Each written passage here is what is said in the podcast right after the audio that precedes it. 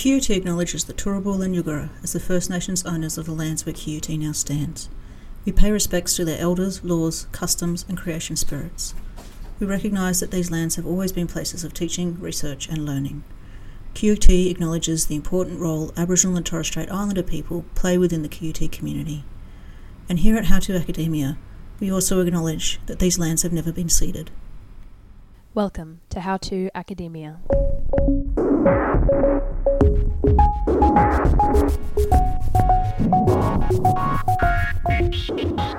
Leaving high school and joining the world of uni can be a weird and difficult time.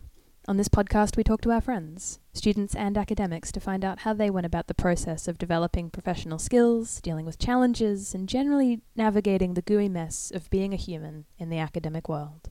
Our guest this episode is Brenna Mathieson. Brenna is a current PhD candidate in QUT's School of Justice, as well as a unit coordinator, lecturer, tutor, and mother of two. On this episode, Brenna discusses her time working in child safety, how those experiences informed her PhD work, and the challenges of being a new mother, trying to balance parenting and work and mental health. A brief content warning here. Brenna discusses some experiences that she had following the birth of her first child, which include postnatal anxiety and thoughts of self harm. These mentions are brief and don't go into too much detail, but they're important for really understanding one of the harder moments in Brenna's story and how she learned to cope. Without any further ado, Brenna Mathieson.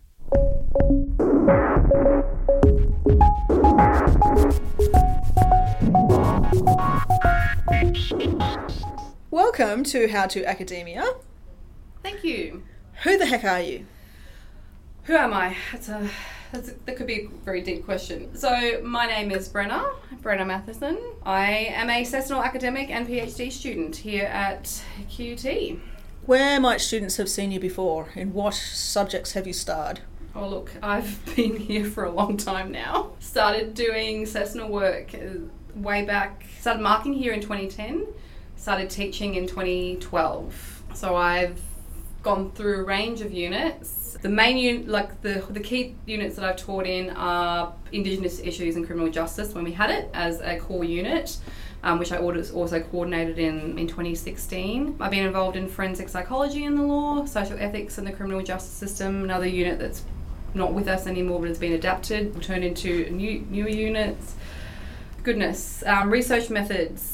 I've also taught in um, professional academic skills, so that's in a lot of its iterations with a, variety of different coordinators. I have also coordinated in units such as criminal law and context, technology and crime, theory and um, theory and crime, and global political institutions.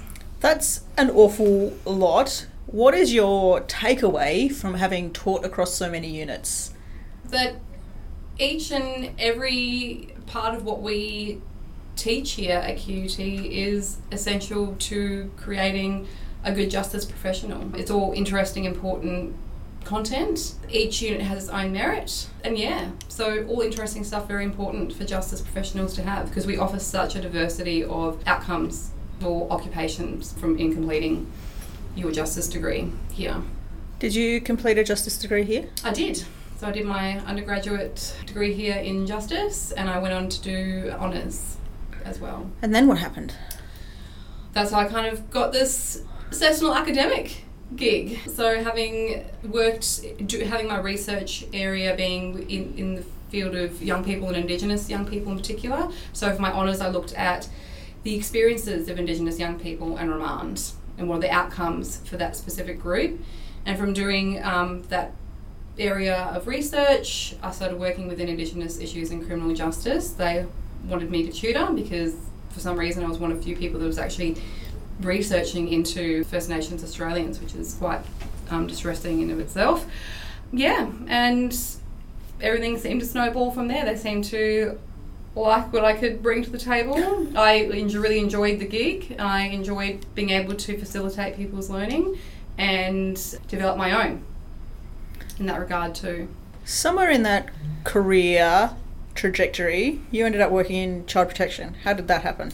I did. So in all, um, in the time that I finished, so I've completed my completed my honours on handed in on New Year's Day of 2012 of all days, having got an extension after the 2011 floods. So after handing that in, I've been questioning for ages exactly where I wanted to go. I always knew I wanted to work somewhere with young people. So whether that was going to be drawn to youth justice as a caseworker there or working in child protection, and I've been putting out numerous job applications, and it took a while because at that time there was a change in government in Queensland. With the LNP, a lot of jobs were cut in the public service sector, so it took me a bit longer to get a job within the field that I wanted to. So I think I would have actually, because I started applying in actually 2011 because I wanted to, because I was doing my honours part time. My plan was to kind of pick up something before completing, but you know, life has its weird way of taking its own journey um, and leading you where it thinks you should go. So that's where I wanted to go. That's where I ended up getting a job in because I. I finally chose child protection. I was like, yep, this is. I can't even remember what really led me to that, to be honest. I think back then I wasn't really quite sure. I think now in reflection, I have an idea of why. But yeah, took put out a lot of feelers. There were actually a few different service centres that said yes to me. Had a few interviews. I ended up choosing to work at Caboolture, and I stayed there for near on a year, about a year, before. I wanted to start a family.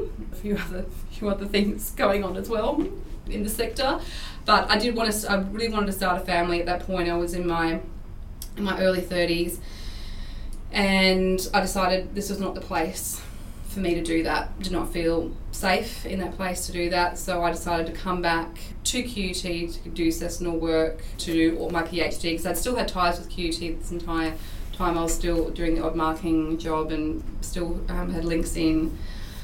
Um, with the with the intent to go and do my PhD because everyone had always been asking me for years when are you going when are you going to come back and do your PhD. So finally, I relented and I did my PhD as informed by my experiences in the child protection sector. What about child protection made it feel unsafe having a family? Look, I saw other CSSOs, so child safety support officers who were pregnant at the time, and how they were treated at a contact. This is when we have parents um, that have supervised um, contact with their children. Because essentially, we are the body that comes and takes children away from their from their homes, from their parents, mm. and to be with child in going into those contacts and dealing with clients, there would be an, awes- an, an enormous amount of animosity mm. there, and that's not a place that I wanted to be in having children, especially considering that I'd had a miscarriage a few years before for unknown factors, and you always seem to end up blaming yourself or something that was happening in your environment at the time, even though we all know there is sometimes no reason, good reason why people miscarry, um, but there's always in the back of my mind, I don't need the stress mm. in case this happens again.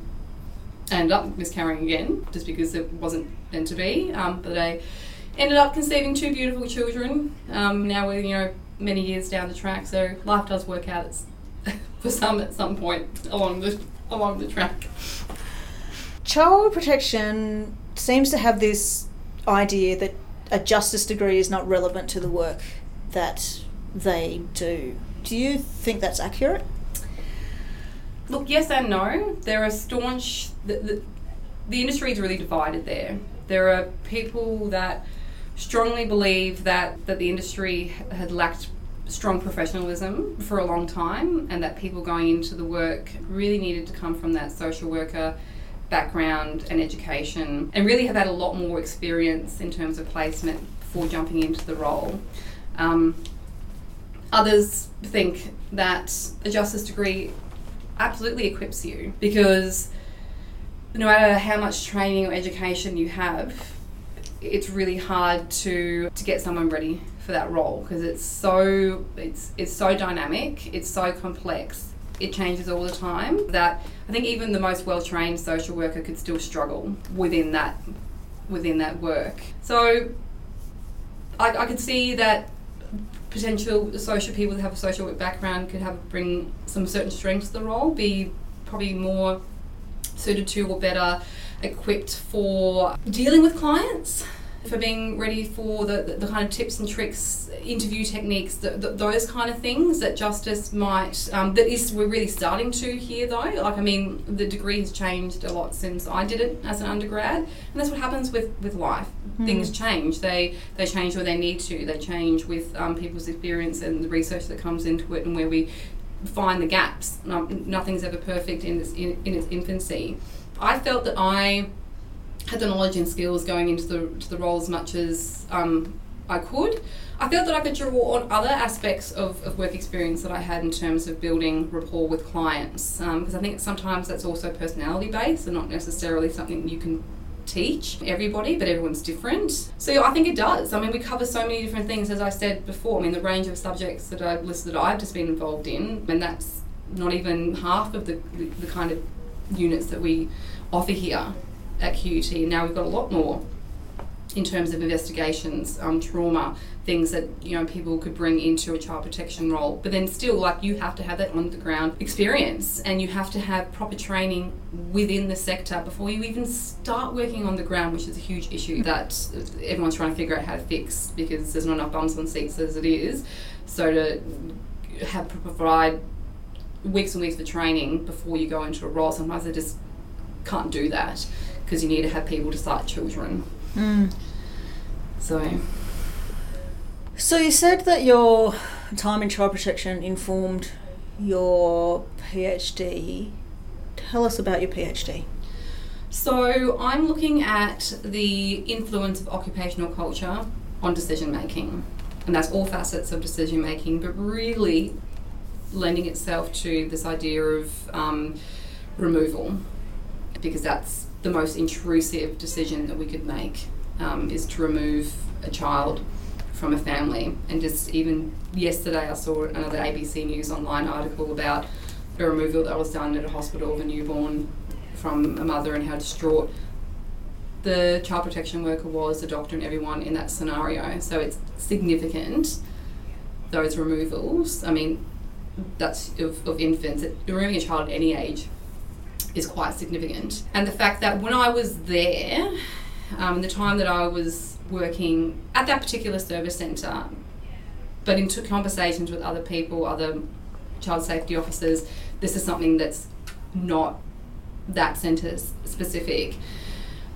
The culture around the workplace, so office dynamics, um, in, in part of the occupational culture, but also obviously the work itself. Um, so, you know, the work can be quite traumatic. It's it's it's it's confronting at times. It's it's scary Mm. at times. Bucket load that people could talk about the experiences of you know police versus child protection officers in terms of the types of work that they've got to do and the types of resources and supports that they have, and as well as the types of people that come into those positions. So all that culminates in this type of culture that permeates itself through that workspace and how it impacts the individual and their ability to make decisions and how that impacts teams ability to make decisions and obviously really in particular management because at the end of the day decisions are not made in isolation. They're made as a as a team that have to be ticked off by team leaders and managers. So they're the people where the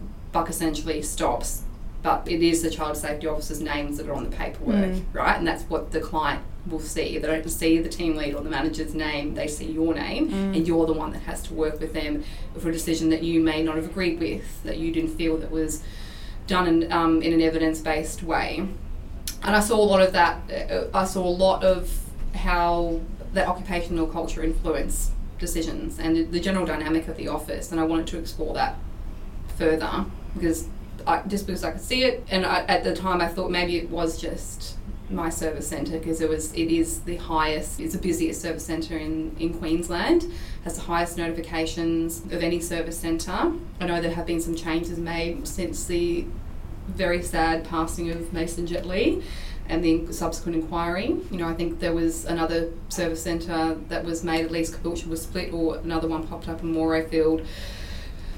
But still, I mean, the people, the officers working out there are still saying there's more needs to be done in terms of more, you know, less caseloads, more officers, a whole lot of different things. But at the end of the day, we've got to be drawing it back to what should be influencing decisions and what should be influencing decisions is that evidence-based practice. What are the factors that we have on the ground? What is what is our investigation telling us?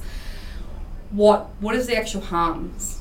Um, in what ways is the child being harmed? How can we substantiate that? And what is going to be the best outcome going forward? What is the best thing that we can do to protect this child, but actually but actually mend this family and thinking about on a broader community level and not just that one case. For every other case that's going to come after that young person, because you've got to, you can't be thinking small picture, um, and it's hard to when you're in, in in the moment because you are thinking on the fly. You obviously dealing with those harms as they present to you, but it's a bigger picture Mm. for child protection in, in that that broader area and across the state of Queensland in the state of in the, in the country of Australia. The, the kind of decisions that you're making and the, the reasoning that you're giving for them will sometimes then influence how other decisions are made and these decisions need to be evidence based because it's we're also making decisions about the most vulnerable people in society. Vulnerable in terms of the young children obviously but also vulnerable in terms of the kind of families that come into contact with the child protection system and we, we know obviously the criminal justice system as well. These people are not voluntary. They don't want us to be involved in their lives. Some do. Some do. Look there are some that that that are that wanted to seek help but they didn't know how to. But for the majority of them they don't want child protection to be involved for a range of issues so it's about getting outcomes that are good for everyone that's going to be long term for everyone What makes child protection a justice issue? because we know research speaking experience in the sector that children that come into contact with the child protection system are more likely to be on or to be on youth youth justice orders. There is that nexus for many different reasons. They're on the radar for both. They become once they get on the radar for one, they become they come on the radar for both because they're more surveyed, um, surveilled than others than other people. And we also know that there are certain portions of the, the community that are surveilled more than more than others. So that's where we see this just disproportionate representation for different groups across both parts, uh, both sectors. Yeah. If you were to give some advice to uh, students that are considering going into child protection, what would you tell them?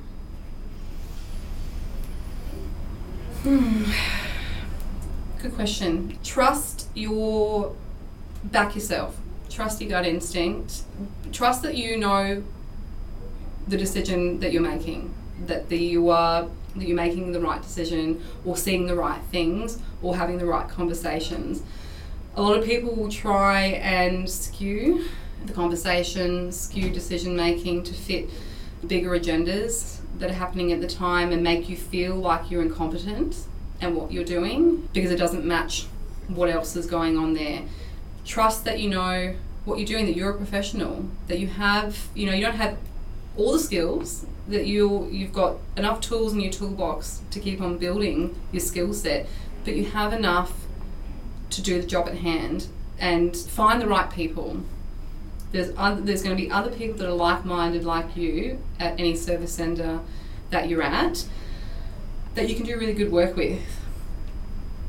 And yeah, just try, trust your instincts. It's worth it's it's a tough gig. There's a lot of reasons why people don't want to go and work in child protection. I think it takes a certain person to be able to do the job, to be honest. Like it is not for everyone. But I feel that the people that are drawn to the role are drawn there for a reason and under the right, right circumstances could stay there as long-term practitioners if they have the, the correct supports wrapped around them to do that. This is also a this is a this is a genuine question as a failed child protection worker, having lasted almost four years in the system. Mm-hmm. How do you think you make those long term careers in child protection happen? I think it's I don't know, I think it's different for different people from my experience. I think a lot of other factors have to line up for you both personally and professionally to make it work. I think the people that are there long term, because there were people when I was there that had been there for 10 plus years, and I'm like, how did you do that?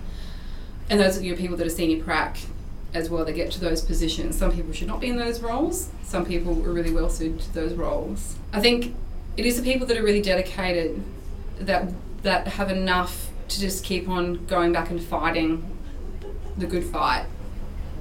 Really, those are the one, the one, the one one type category, should I say, of people that that last in um, in child protection.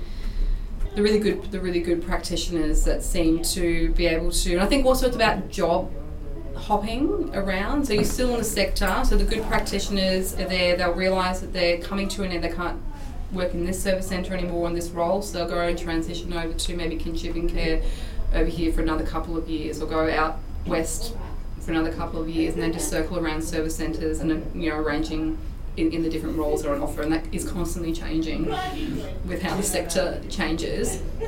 But the people that last longest in the industry are the really, really good ones, the ones that are willing to sacrifice a lot and be strategic in terms of moving around. And when I say sacrifice, it means that things have to line up personally and professionally. Yeah. Um, because you have to do give up a lot of your personal time to work in child protection, and the other half are the bullies, the people that have been um, hoisted up in the managerial structure of the organisation that seem to almost get, for lack of a better word, tenure in their positions that no one can seem to shift them, no matter how horrendous they act and how bad, again, for lack of a better word, because I don't like saying bad decision making, but essentially that's what it is. Like there are some bad decisions that are made.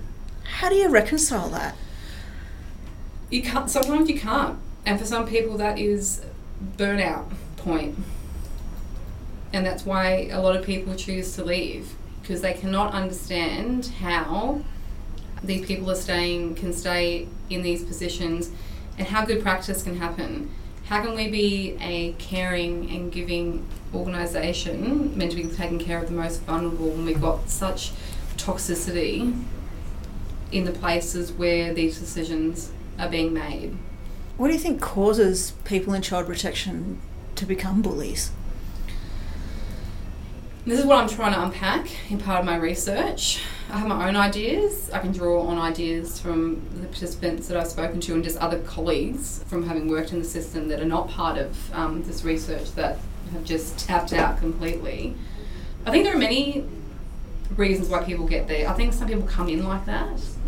I think some people, because I think for, for some, what has been a critique of this, the, the industry or the sector for, I don't know, last 10 or so years is that a lot of higher up positions were being filled by people that weren't social workers, not from child protection backgrounds. They were slotting in management positions from people without that kind of learned expertise in child protection, and maybe that's because of the high loads of burnout potentially. We, people weren't build, being able to build up these roles. I don't know. They could have just thought like because sometimes some reason as a business structure people think that it's a good idea just to bring in someone with a fresh perspective. Um, which for this line of work I don't think works very well um, because you need to understand what's going on in on the ground in the frontline space. So I think that's a potential reason. People come in and they're not equipped for the position. They come in with this potential high and mighty attitude of trying to clean house when there's no house really to clean in that respect. But I think a lot of what can happen is as I keep saying, certain people are drawn to the role. So whether that means their childhood growing up, I don't know, things are also not great at home. They feel like they need to do something to create equilibrium, either, I don't know, either for themselves, for the community, give back in that respect. And for some people, it can be therapeutic in that in that sense. People come into the role, feel like they're doing really good for themselves and for the community, and can be good pra- practitioners there. But by the nature of the work and the things that you see on a daily basis, what happens with that work in terms of the office and the other the churn, the other the other workload stresses, um, that can chip away on people that are already bringing you know trauma or Mm. other issues. Um, there's a lot of people that come from domestic and family violence backgrounds or are current victims of them that have substance abuse issues that are presenting in the workplace. Oh, I've seen a lot of that happen, and part of me goes, well, of course. I mean, you talk to police we know a lot of police, you know, ex and probably current serving members have substance abuse issues, primarily alcohol, because it's a self-medication way of dealing with what Trauma yeah, response. what you're what you're dealing with. Because you don't want to put your hand up and say I'm not coping. 'cause there's another big problem in both of those sectors, particularly child protection, because you're seen as weak and not being able to be fit for purpose, fit fit for the role. No one wants to say I need some help and get some proper clinical not clinical help for the issues they're experiencing. Plus, for some reason, I think people feel that if people know that you're experiencing this or have had hardship in the past, that that somehow is going to taint your view on on the work that you're doing. That will create bias within the decisions that you're making, and of course, it, it will in some respect because there's inherent bias in everything that we see, do, and decisions that we make. It's about acknowledging that Mm. And it actually can create you greater understanding of the factors at play. So there's a lot of reasons why people end up being like that. It's something that they bring with them and where they're triggered by the nature of the work. What would you like to see change in child protection? I was trying to. Oh, look. A lot. A lot of things need to change. There's also a bit of the chicken and the egg, you know, what what causes what. But the, the culture needs to change. But for the culture to change, the system needs to change. The way that it's structured, the way that we think about child protection needs to change. Like, obviously, we need to offer in more supports for workers. There needs to be more workers, well, more well, like better equipped, better trained, more placements in terms of social work. And for those who don't come from that social work background, more you know, placement opportunities or more on the ground training. One of the participants I spoke to was actually saying, wouldn't it be great if we had a child protection academy like they do for police? Hmm. We'd send, we'd have recruits that, you know, or in that academy, they get trained up the way that police do and go into the role that way. That would make sense, wouldn't it? But one of the, one of the key issues is the way that child protection is viewed by the community is very different. There's this stigma around docs, like docs are the enemy, they're either bleeding heart idiots that care too much about children and just can't seem to make the right decision that way, or we're just too risk adverse and just remove, remove, remove um, without a second thought as to what that impact's going to be. The public doesn't really understand what child protection workers do, so there's a real miscommunication and mistranslation of what a child safety officer actually does and how we're perceived in um, in the media, but also in like in in TV shows and movies. Hmm. It's like this whole persona of child protection workers is just completely not factually correct to what the job's really like. This, yeah, I also think that people don't understand generally the need for child protection yeah, because they think child abuse happens in other locations to other people in other communities, and what happens here isn't really child abuse, or it's not bad enough that we should have state intervention into what's happening. yeah, yeah, absolutely. Which is a bizarre thought because our community has never been as disconnected from one Mm. another as we ever have been in history. People don't know their neighbours anymore. There's no sense of community. It's every man for himself, really, in society, and that creates a ripple effect. It creates, it makes it much easier for people to. It makes it much easier for abuse and neglect to happen in the home because those triggering effects for parents are much more pronounced Mm. when there's feelings of isolation and alienation, when you don't have the sense of community anymore. And that's a big problem. So, yeah. Huge this I mean I blame neoliberal ideology and capitalism. But I think that the this notion that we romantically say it takes a tribe to raise a child and we romanticize that notion and I then think people provide really understand what that actually means Yeah, I when they know. say it. I know there's no kind of mechanism for that to happen in the white western No. world, and then in cultures like uh, Aboriginal and Torres Strait Islander cultures that actually take seriously, it's a tribe to raise a child. We say, well, that child has attachment issues because it's been raised by a whole bunch of different people. Yeah. Which I, I think that that framing and that, that ideology is one of the incredibly problematic issues in child protection that stems from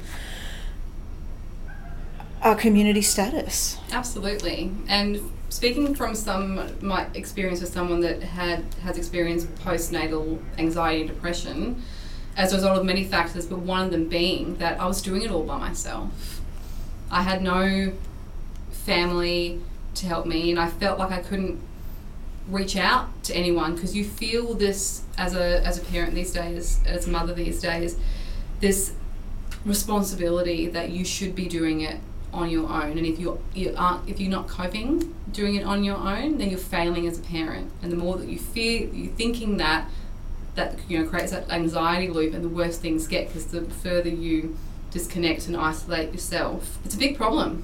It's a massive problem How have you reconciled that struggle with doing it all and being a mother and a casual academic and a PhD student? well my kids go to childcare now i don't do it by myself and i'm happy to say that i'm happy to say that and because everyone comes up a lot of people go oh my god you do so much and i'm like I don't do so much. I have help with everything that I do, and that's how it works. Because no one can carry all of this by themselves. It's impossible. I tried, and it broke me. It physically, it it physically broke me, and it mentally broke me. Because I thought that I was supposed to, and I realized that's that was my breaking point. And you know, in course, in term, in part of dealing with that, working through it, and getting better, I realized that that it's like I'd always I'd always said these comments like, "Oh, it takes a uh, you know a village to raise a child," but I never actually under like I understood the words, but I never truly understood their meaning Mm. until that point in time where I was doing it by myself, and it was ridiculous. So now I have help. I have a partner that helps me raise my child. I have extended family members that help take my children when um, I need to. I have my childcare that helps raising my children. but They're four days a week, so I can do my job and do my research and give back to the community that way and keep developing myself as a woman in society that wants to be somebody and give give something back to the community for, for that in of itself, but also to show two young boys that their mum was a strong, empowered woman that they that should and that women should be treated with respect and can do anything. So there's a lot of reasons as to why why I can do what I do, and that's because I have all the help in the world to do it, and I'm okay with that, and I'm proud to say that Why did you not just quit your PhD? because I'm I know it's not in my nature to do that. I commit to once I commit myself to something, I see it through. I'm like a dog with a bone. I don't like failing, and that's why that was such an issue for me because I felt it was the first time in my life I was actually going to fail something, but it wasn't me. It wasn't me failing. It was just me realizing that nobody can do this. Yeah. Um, so yeah, and I want like I want to do all these things, and it I I like the challenge of making things work. I, I like being busy. I like being a busy person that's constantly having to rethink and refit and resize and push myself that little bit further and see if this works better. That's just who I am. How did you come back from that breaking point? a lot of a lot of self thought to be honest. Like i did go i was i i, I, asked for help for one thing. And I, there were family part my, there were family members that were like you need to get help but they were telling me that for a while. And i was like i'm fine. What are you talking about? Part of that fed into the fact that my mother had postnatal anxiety. She was a chronic alcoholic um, never got help for proper help for her up substance abuse never got properly diagnosed with postnatal anxiety. My father was the one that figured out that's what that was Mm. and that's what really fed into in part i mean it wasn't the only reason why she had substance abuse issues but in part fed into that. And i was determined that was not going to be my story.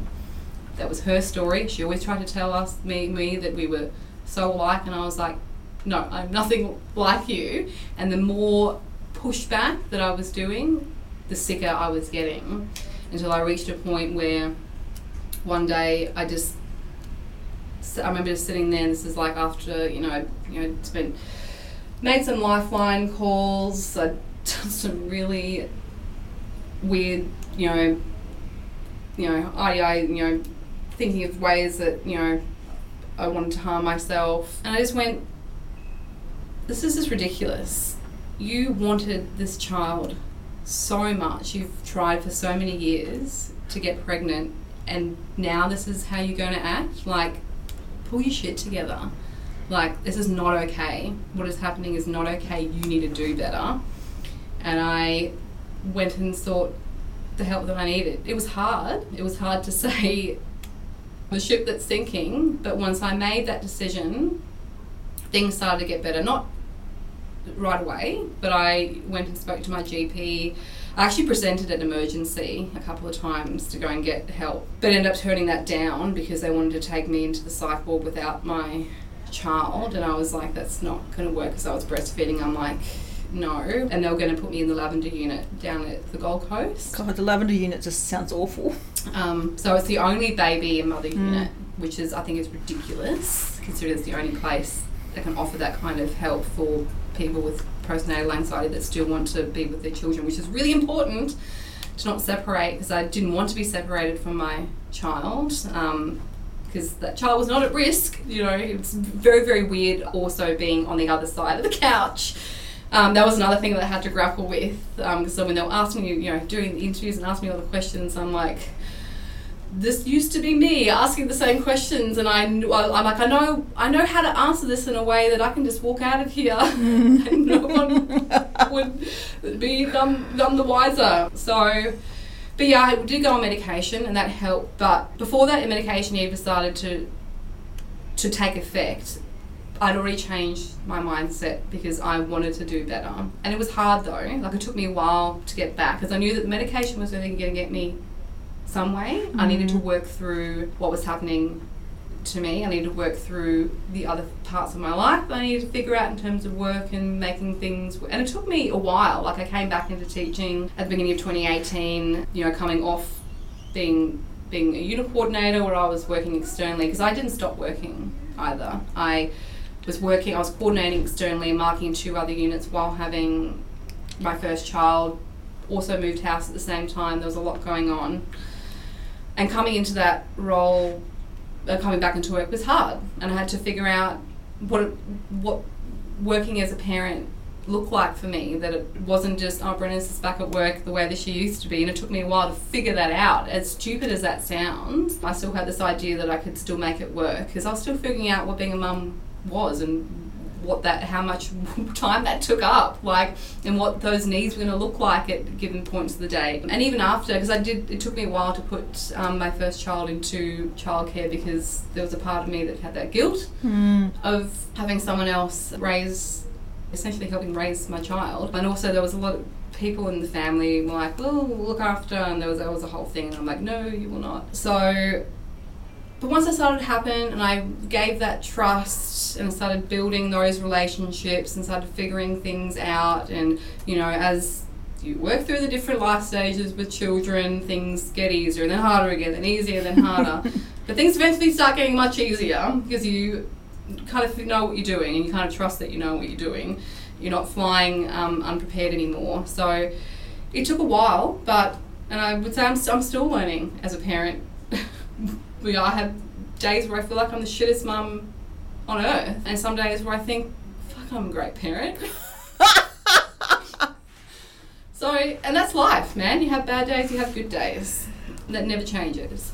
What's been really helpful through figuring that out? Talking to people, talking to other people with similar experiences. I went to a what they called peach Peachtree. Those are the um, Mums and Bubs group on the north side of, of Brisbane, in Wavell Heights. So my brother actually helped link me up with them because he saw in me, he was the first one to notice, and he was trying to organise this all stuff for me when I was um, telling everyone I was a okay. They were really great. So other mums had the same experience. So being able to talk with people that were going through the same thing. I mean, not everyone has the same exact same experiences, but had similar struggles and that it was okay. But also, yeah, just recognizing in myself that that was okay. Talking to more, you know, just talking to other, you know, you run the just the more that you open yourself up into the world, the more people that you meet that have the same experiences as you. My friends really stepped up as well. And coming into this, actually starting my PhD was probably one of the best life decisions that I've made because the the friendships that I forged within the PhD group um, are going to be lifelong friendships. I've got a really great community of people, but I felt that I've I've created stronger relationships with my other work colleagues here at QUT, and it's so weird because I still feel it's a weird position being a PhD student, but also coordinating because I feel like I don't really know where I fit. um, That's fair. yeah, so, but I feel like I've come a lot closer to a lot of other, other academics as well. But what I've strangely found is when I became a parent and I really acknowledged that I was a parent, that I was okay, that not that I couldn't do everything by myself, and I was figuring out what parenting looked like for me. I suddenly became really confident in who I was because Awesome. I felt that I'm not just responsible for me now, I'm also responsible for these kids. So I really trust in what I actually think and what I mm. know. So don't tell me that what I'm saying is incorrect because I know that it's right. And I really trust this decision that I'm making. And I became really confident in me making decisions now, I feel. And it's actually worked quite well in terms of my PhD and things that I've had to do. Because I've realised from having that postnatal anxiety that I've always suffered from anxiety, that I just didn't call it that. Yep. Didn't really know what it was. It was this thing that would crop up every once in a while that would stop me from doing a lot of things. I just didn't, just couldn't do it. Just I'd, I'd really sometimes struggle in my role in child protection because like I don't really want to make that phone call. How could I procrastinate every other job right now so I don't have to make that phone call right now because it just this palpitations would happen because I knew it wasn't going to be good. I hated making the phone calls too. Um, but I think now, if I was to come into that role, I'd be so much more confident Yeah. doing the work because I own my decisions now. I've always been accountable for the decisions that I've said and, every, and everything that comes out of my mouth. I'm an open book with pretty much everything that's happened in my life. I only say what I believe, but I'm so much more confident in how I think about myself and what I do and the decisions that I make in work and personal life now. What would your advice be to women who are pregnant or have young children and are studying? Everything's going to work out. Some days, some weeks, some months are going to be really hard. Sometimes that things are going to be a lot easier. You're always going to get through. You will figure out a way. That saying, if there's a will, there's a way. Like 95% of the time, that works because Yeah. sometimes people don't have the, the same access to things as other people. But I strongly do believe that if you do, if especially I don't know, weirdly as a parent, if you want something to happen, you'll make it happen. It might not look like it what you wanted at this at the outset, but you'll make it work. And a couple of years later, you'll realise that it's working better than what you wanted, what you envisioned in the first place. But it will, it will work out. Find your supports. Don't be afraid to ask for help. Like everyone needs help. You know, take time for yourself as well, which is ridiculous because I never do. I know. I'm But like, weren't we just having that conversation? I'm like offering that advice because I know how important it is. Um, Was I not just rousing on you to like take better care of yourself? practice. Don't uh, do as I say, not as I do. Uh, but I think that's an ongoing struggle that we have as humans. Yeah. And, you know, particularly as women who carry a lot of roles Mm. in life. I think one of the things that we we know from literature that women struggle with is taking care of themselves and creating space for themselves and creating time for Look, themselves. if I had the magic to create another day in the week, I would do that, and that would be my day. Would it, or would you just fill it with everything else, Look, I probably, I probably would fill it with a bunch of other crap that I gotta do. Um, it is hard to make time for yourself, but even sometimes, just for me, sometimes just five minutes is you, you really. It's weird. Like you really redefine what relaxation and time is when you become super busy. Like five minutes sit down time is an hour. Hmm. Like it's for me now because you take what you can get and you really enjoy time. what would that five minute sit down time look like for you? It's usually sitting down doing the online grocery shop or Well, but apart from that, I do. uh, If I don't fall asleep right away at the end of the night, because sometimes I'm just so shattered that I'm in bed and I'm, I'm asleep and I co-sleep with my youngest. So he's right there with me, so I'm never far away. Is listening to podcasts. Yeah. That's how I, because I always, I've always been a person that needs sound around me when I'm working. I need to be listening to music or talking when I'm when I'm working, which is really weird for some people. Like, how can you do that? But it m- helps me focus more for some reason. And at night time, when I'm going to sleep, I cannot have it quiet because in my house growing up, I had to be dr- constantly drowning out a whole lot of other noise that no one wants to be listening to when Mm. they're going to sleep. So I know that's informed by my my childhood experiences. But it's great because I can catch up on so many different things. Weird and quirky, the wonderful world of podcasting these days. One ear, one headphone in to listen to podcasts, and another ear out to listen to the kids if they need me. Do you have a favourite theorist and or theory? Been thinking about this one, and I just there's nothing that I can pinpoint as being a favourite because I feel that we draw on, and I draw on so many. There's no one answer or explanation to anything. Everything for me, in- terms of all my research, has always been multifaceted Mm. like intersectionality for my honours research. I mean, I'm doing two using a combination of, of theories to inform, to have my, my framework. There's no one that really stands out to me because everything is important and has its place in helping you understand the complexities of, and we're talking just about child protection. This it's such a complex area.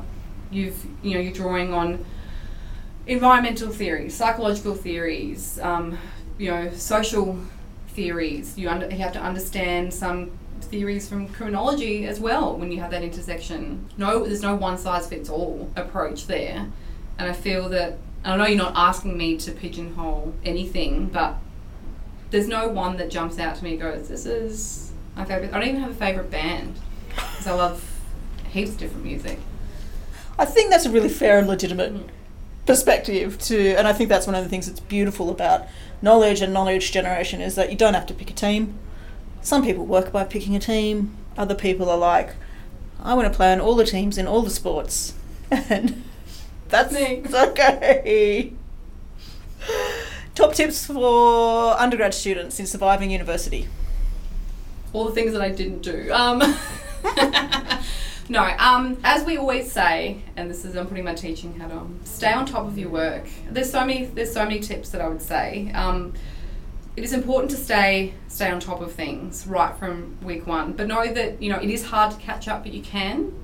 Um, that is that is my tip is try even if you're taking look even if you're just glancing at your reading if that's all you have time to do you will be surprised at how much knowledge you can retain and sometimes even find that if you're and you, you as you go through this degree you'll learn all different ways to do strategic reading. Sometimes when you're not sitting there trying to really concentrate and take notes and when you're doing that sh- skimming strategic reading at a better time for brain retention because there are different times when our brain works better at different times of the day you're actually taking in more knowledge than you actually know and that's better than not doing anything at all.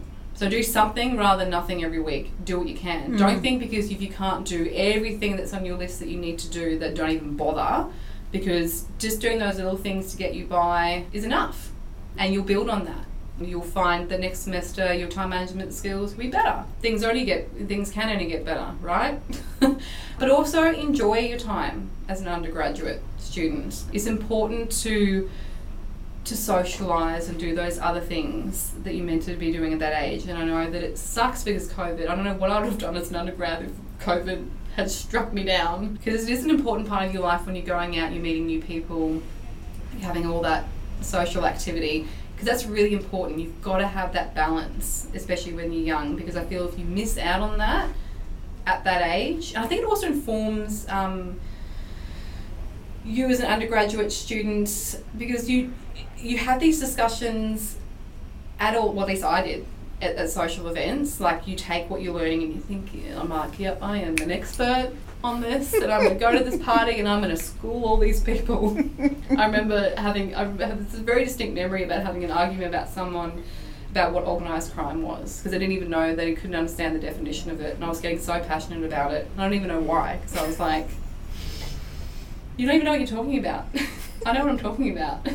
but you have those discussions Mm. outside of university, which is great because we should be talking about these things outside of university. There shouldn't be discussions just for institutions. We should be talking about them and, and getting responses and seeing, testing the waters everywhere and seeing what public opinion is and what people in, I don't know, like other other degrees and other universities are, are thinking about what they're learning. It's important to have these discussions. So that's why I say the social aspect is really important. But yeah, enjoy your time, have that social thing, stay on top of your work, do what you can. Those will be my top tips and use the supports that are there. They're there for you.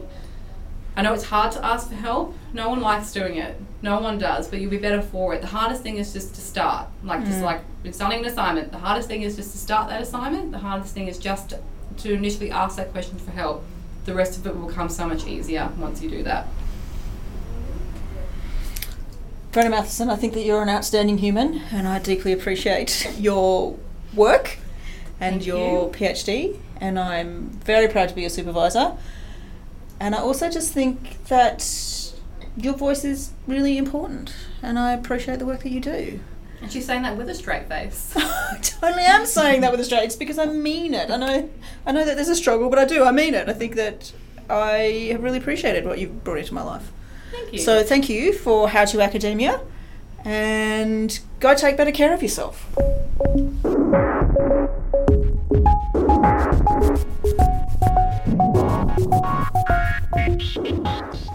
This podcast was hosted and produced by the excellent Dr. Jodi Death. Editing by Kelsey Adams, that's me. Music by Poddington Bear. And this podcast was developed with support from the Queensland University of Technology. Thank you for listening.